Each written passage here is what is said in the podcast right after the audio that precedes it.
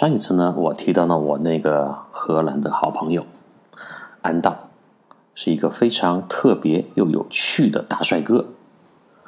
接下来我继续介绍这个有意思的人，他的本名呢是 Ernan 啊，Ernan 是一个荷兰名字啊，英文字母是 A N N E，但如果用英文来翻译的话，就叫 Annie 啊，Annie 呢又像一个。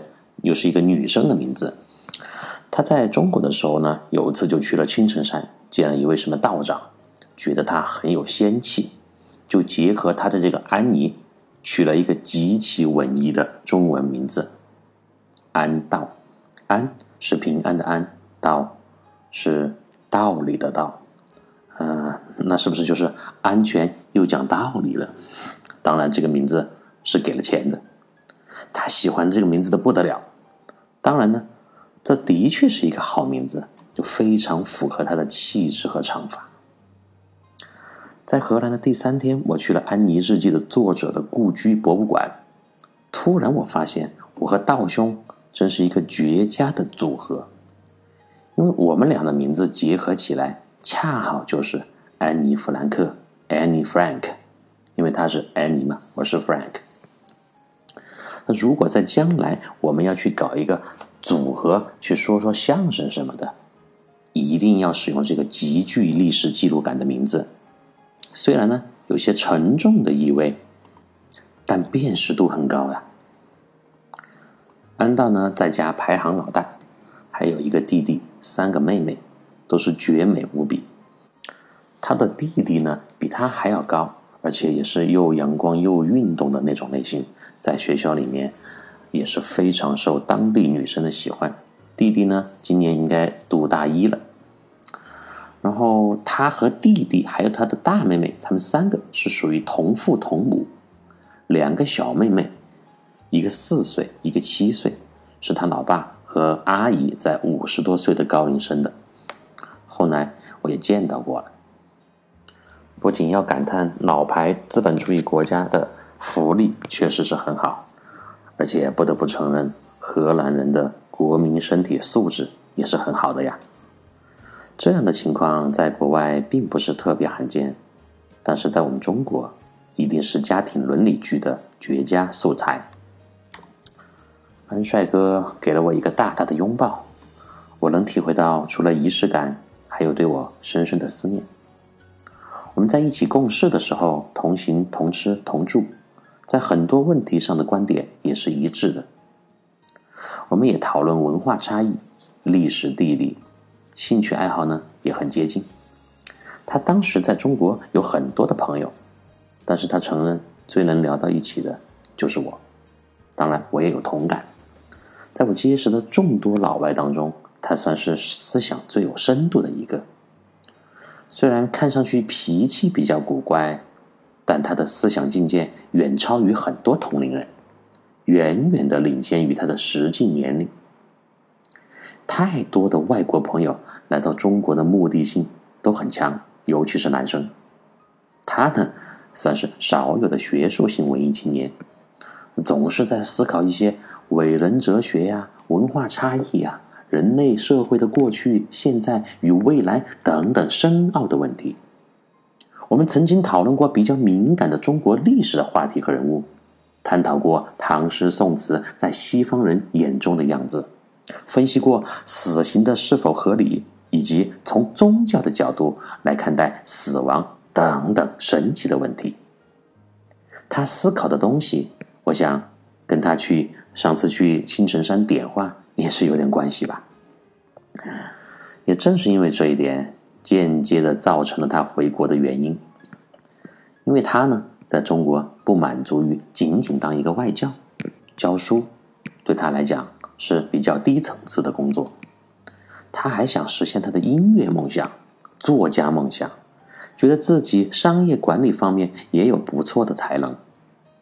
可是现实呢，在中国。作为一个只有梦想没有关系和平台的老外，要实现这么多的抱负，实在是非常的困难。而且他还不愿意出卖他的色相，对赞美他外表的人嗤之以鼻。还有一个原因，他还是年轻了一点，社会经验的欠缺和对东方文化的深刻理解程度不够高，所以呢，理想和现实的差距在异国他乡显得更加的巨大，尤其是在中国这样一个包罗了世间万象的国度。但是反过来讲，中国人去到其他地方的生存能力就要强得多。第一，中国人特别的聪明。我说的这种聪明，并不是说智商有多么的高，你的这个境界有多么的高，你对啊科学思想、文化艺术的见解有多么的厉害，并不是这个。这个地方的聪明是指的是中国人特别善于察言观色，就会很快的找到当地负责最重要领域的人。当然，和这个和中国的社会关系网啊，中国的人情世故这样的社会结构是分不开的。第二一个呢，确实不得不承认，我们中国人是非常能吃苦耐劳的。不管是开餐馆呢，还是去做一些其他的工作啊，包括我们中国的很多人在外面去，呃，通过自己的打拼获得很高的学历，进到国外的政府工作，去搞科研，去搞研究，去搞生产，去搞发明等等等等。中国人他都是有自己的一个强大的动力的。那么中国人他到外面去，他首先想的是我要立足，我要生存。慢慢在提高自己的生活质量，但是老外呢，他来到了中国，他首先想的是：第一，当然还是要挣钱；第二，一个他想的是，还是要保持他的原来的那种生活方式，就是要自由嘛，享受生活嘛。所以，为什么我多次的提到成都就是这样一个能够满足你享受生活、休闲又能挣钱，这个是节奏又不是很快的这么一个城市？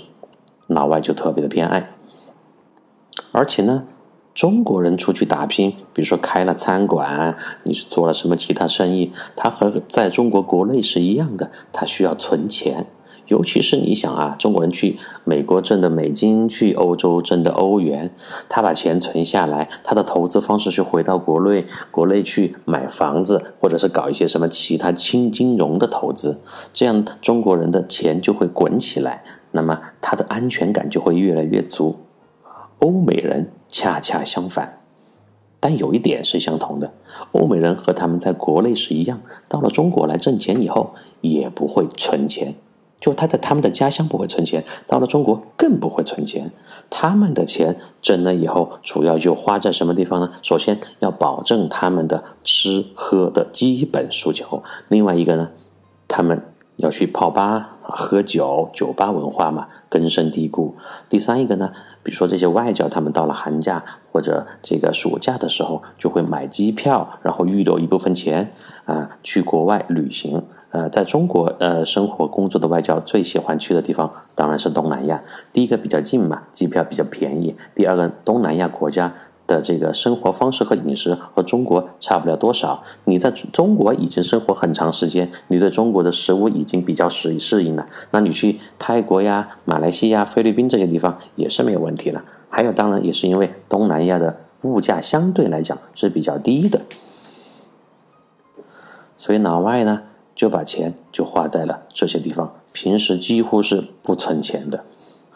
而我之前还遇到一个英国的老外，特别的有意思。他在跟我合作嘛，我就说你的工资我是按月付你呢，还是按这个周来付你？一般来讲的话，就是上一次课或者合作过一次，就是当你当次就把那个钱就结清了。一周就结一次嘛，但是这个老外他就跟我说的，Frank，你不要一周一周给我钱，你要四周一个月满了以后再给我钱。为什么呢？因为我控制不住我自己，你把钱给我了，我当天晚上我就去酒吧就花掉了，我就用完了，所以我就没有钱去去计划我的这个暑假的长途的旅行。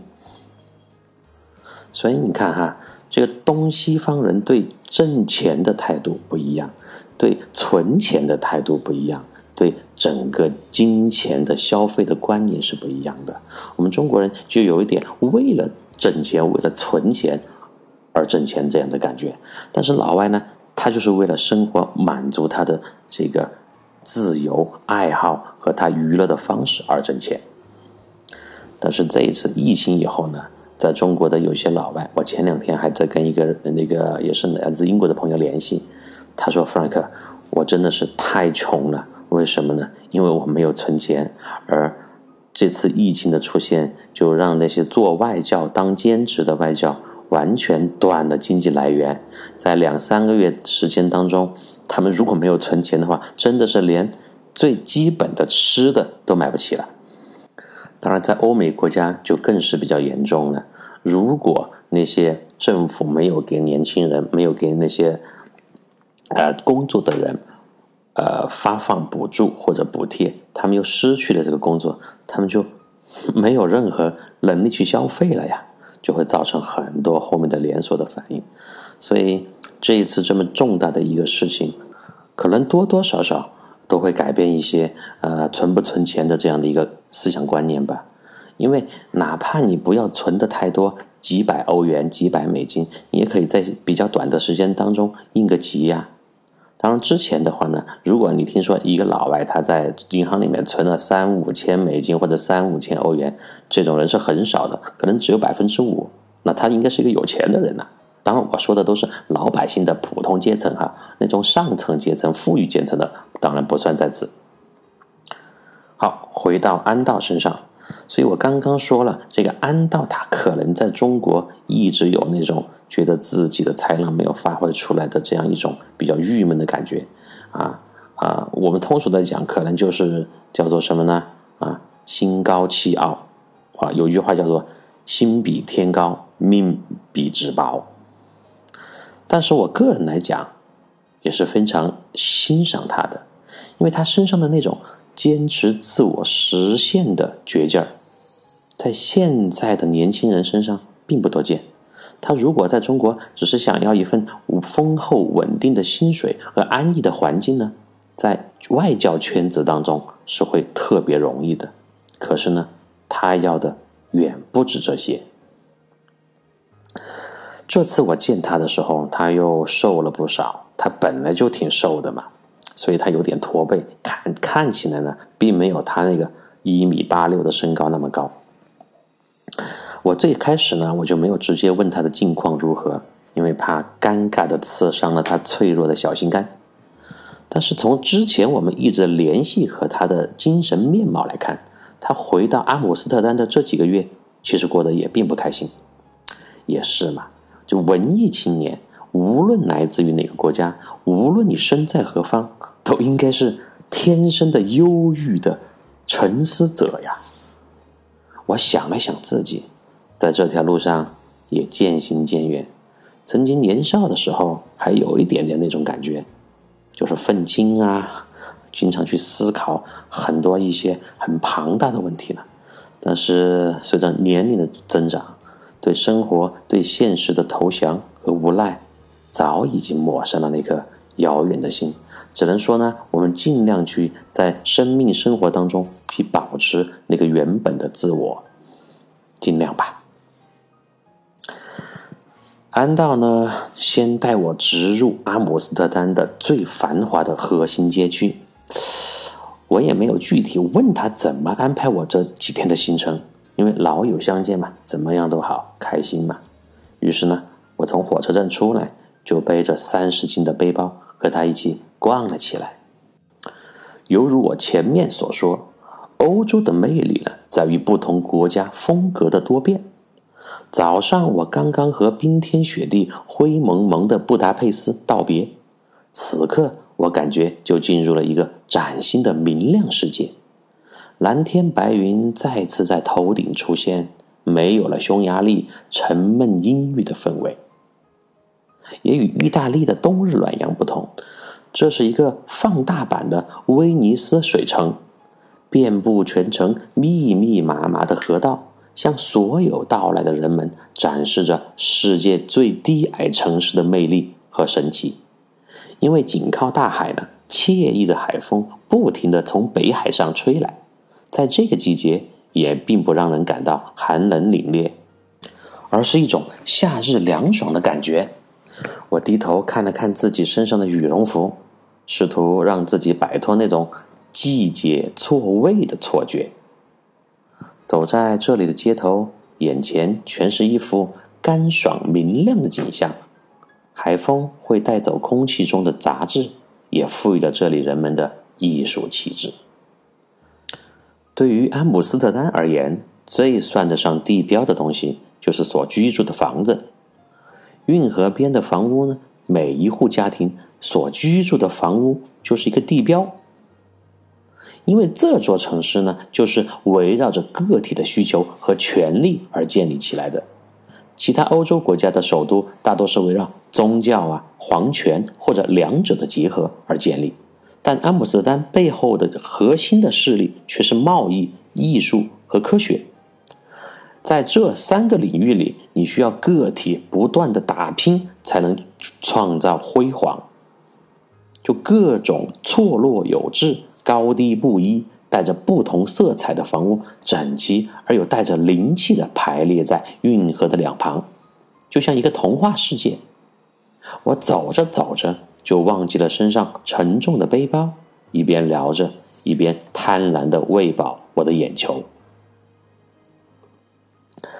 虽然走在他已经熟悉的不能再熟悉的街道上。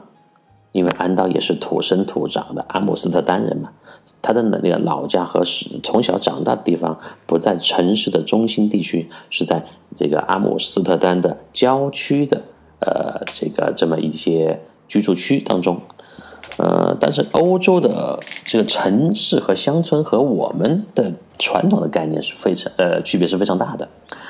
呃，因为我们比如说现在你在中国看到什么城乡结合部，你还是有那种从城市到乡村过渡的感觉。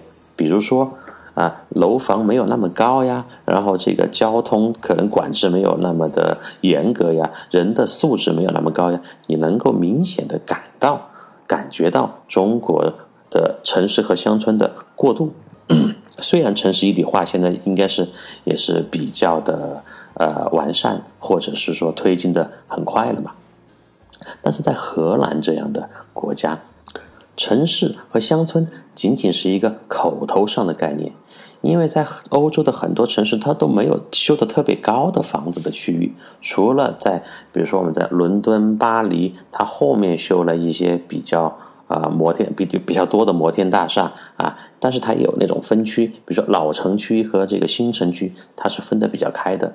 但是在一些很传统的城市里面，比如说佛罗伦萨、拉布勒斯，前面还有的那个布达佩斯，到现在的阿姆斯特丹，他们都没有高楼，所以唯一区别这个城市与郊区的这个一个呃界限呢，就是人的密度。就是乡村里面密度更少一些啊，就是城市里面聚集的人要多一些，尤其是在阿姆斯特丹这样的地方，因为他们从城市到郊区到农村到那些田野，遍布了成千上万的大大小小的河道系统，你就感觉不出来哪个是城市，哪个是郊区了。那么安道呢？他就算是住在这个生活、成长在阿姆斯特丹这么一个大区。好，好，我们接着聊这里的房屋。他告诉我，从房屋的宽度就能立马判断出主人的富裕程度。越穷的人呢，房子越窄。历史上，阿姆斯特丹的富人是最先在市中心的运河边。建造了宽敞和豪华的住宅，于是呢，中产阶级就只好在运河对岸建造宽度略小的房子，因为位置被占了嘛，被最有钱的人占了嘛。那么中产阶级盖好房子以后，他们又顺着住宅开通了绅士运河，就是又开通了一些比较相对比最大的运河比较窄一点、小一点的那个运河。啊，钱更少的人就只好和中产阶级隔着运河而居，在绅士运河的对岸搭建更窄的房子。所以呢，更穷的人就只得在第三条运河，叫做皇帝运河的另一边建造他们的房子。因此呢，以阿姆斯特丹三条主要的运河为界，房子的宽度由于贫富差距呈现出相应的变化，十分的有趣。然而，房子修得这么窄，并不是当地人的初衷。在寸土寸金的水城，房屋税额多少直接取决于房子的宽度。人们在无形当中就养成了把房子修得比较窄的习惯，因为你修得越宽，你交的那个税金就越多嘛。除了宽度呢，阿姆斯特丹的民居另外一个特色是屋顶的山墙。这个山墙就是这种呈阶梯形、人字形的房屋的正面。这个呢，已经成为了荷兰民居建筑的招牌，而阿姆斯特丹则是山墙建筑的集大成者。由于门面比较狭窄，阿姆斯特丹就把装饰的心思全部都花在了山墙上面，就是那个房屋的外墙嘛。各有不同的山墙，使这里的每一栋房子都成为了独一无二的建筑。没有重合性，没有这个同样的房子的造型，尤其是外立面上的那些装饰，有中型、扇贝形、海豚形的各式的山墙，以及徽章、雕塑和其他元素，在装饰的背后，往往也暗示了房主人的财富和地位。比如说，我这个外墙面。呃，挂的那些装饰物是珍珠呀，这个很名贵的，比如说贝壳呀、动物的皮呀，还就是海里面的动物的这些皮毛啊，那就说明这家人很富。如果你只是挂了一些比较简陋的石头呀、装饰品啊，啊，一些很就是差的那种贝壳呀，那就是说明这家人他们的这个啊财富就比较少一点。但是有一点哈，就是阿姆斯特丹的所有的人，他们真的是把艺术气息和艺术氛围融合了他们生活的点点滴滴当中，就每个人都算是一个艺术家。我刚踏上这片土地的时候，就吸收了这么多有意思的干货。我感谢安帅哥的细致介绍和耐心陪伴。不知不觉呀，我们就穿过了著名的红灯区。安道呢，似乎也不太感兴趣啊。他间接的给我介绍了价格、操作流程等等等等。那当然，这种地方也不是文艺青年的菜呀。他和我一样，是热爱对自然的亲近和文化的探索。但是呢，话说回来，红灯区也是举世闻名的荷兰阿姆斯特丹文化呀。是非常有代表性的地方文化，多少人慕名而来呀！尤其是很多亚洲、中国的男性同胞们，我们呢就快速的走过艳丽的橱窗，掠过了迷人的女郎。当然，我还是偷偷的瞟了几眼。在跟着安道逛的这么一大圈当中呢，呃，给我一个非常直观的印象就是，啊，我来到了。明亮的童话世界和早上刚刚离开的布达佩斯又形成了一种鲜明的对比。所以你看，两个不同的城市哈，它们造成这么大的差别，其实有很多原因的。比如就大呃布达佩斯和这个阿姆斯特丹来比吧，除了有历史的原因啊，经历战争的这些原因之外，很重要的一个因素就是地理位置的不同。我去了这么多的地方，有一个比较明显的感受，就是靠海的城市、海滨城市，比那些绝对处在中心地带的内陆城市的氛围要好。那些地方的人也更加的开朗啊。那么对于外地的游客来讲呢，他带给你的第一印象肯定是比较轻松的、比较惬意的。可能还是印证了那几句著名的歌词吧。如果大海能够带走我的哀愁，就像带走每条河流。OK，今天的分享到此为止，让我们明天再跟着安道一起感受魅力无限的阿姆斯特丹吧。拜拜。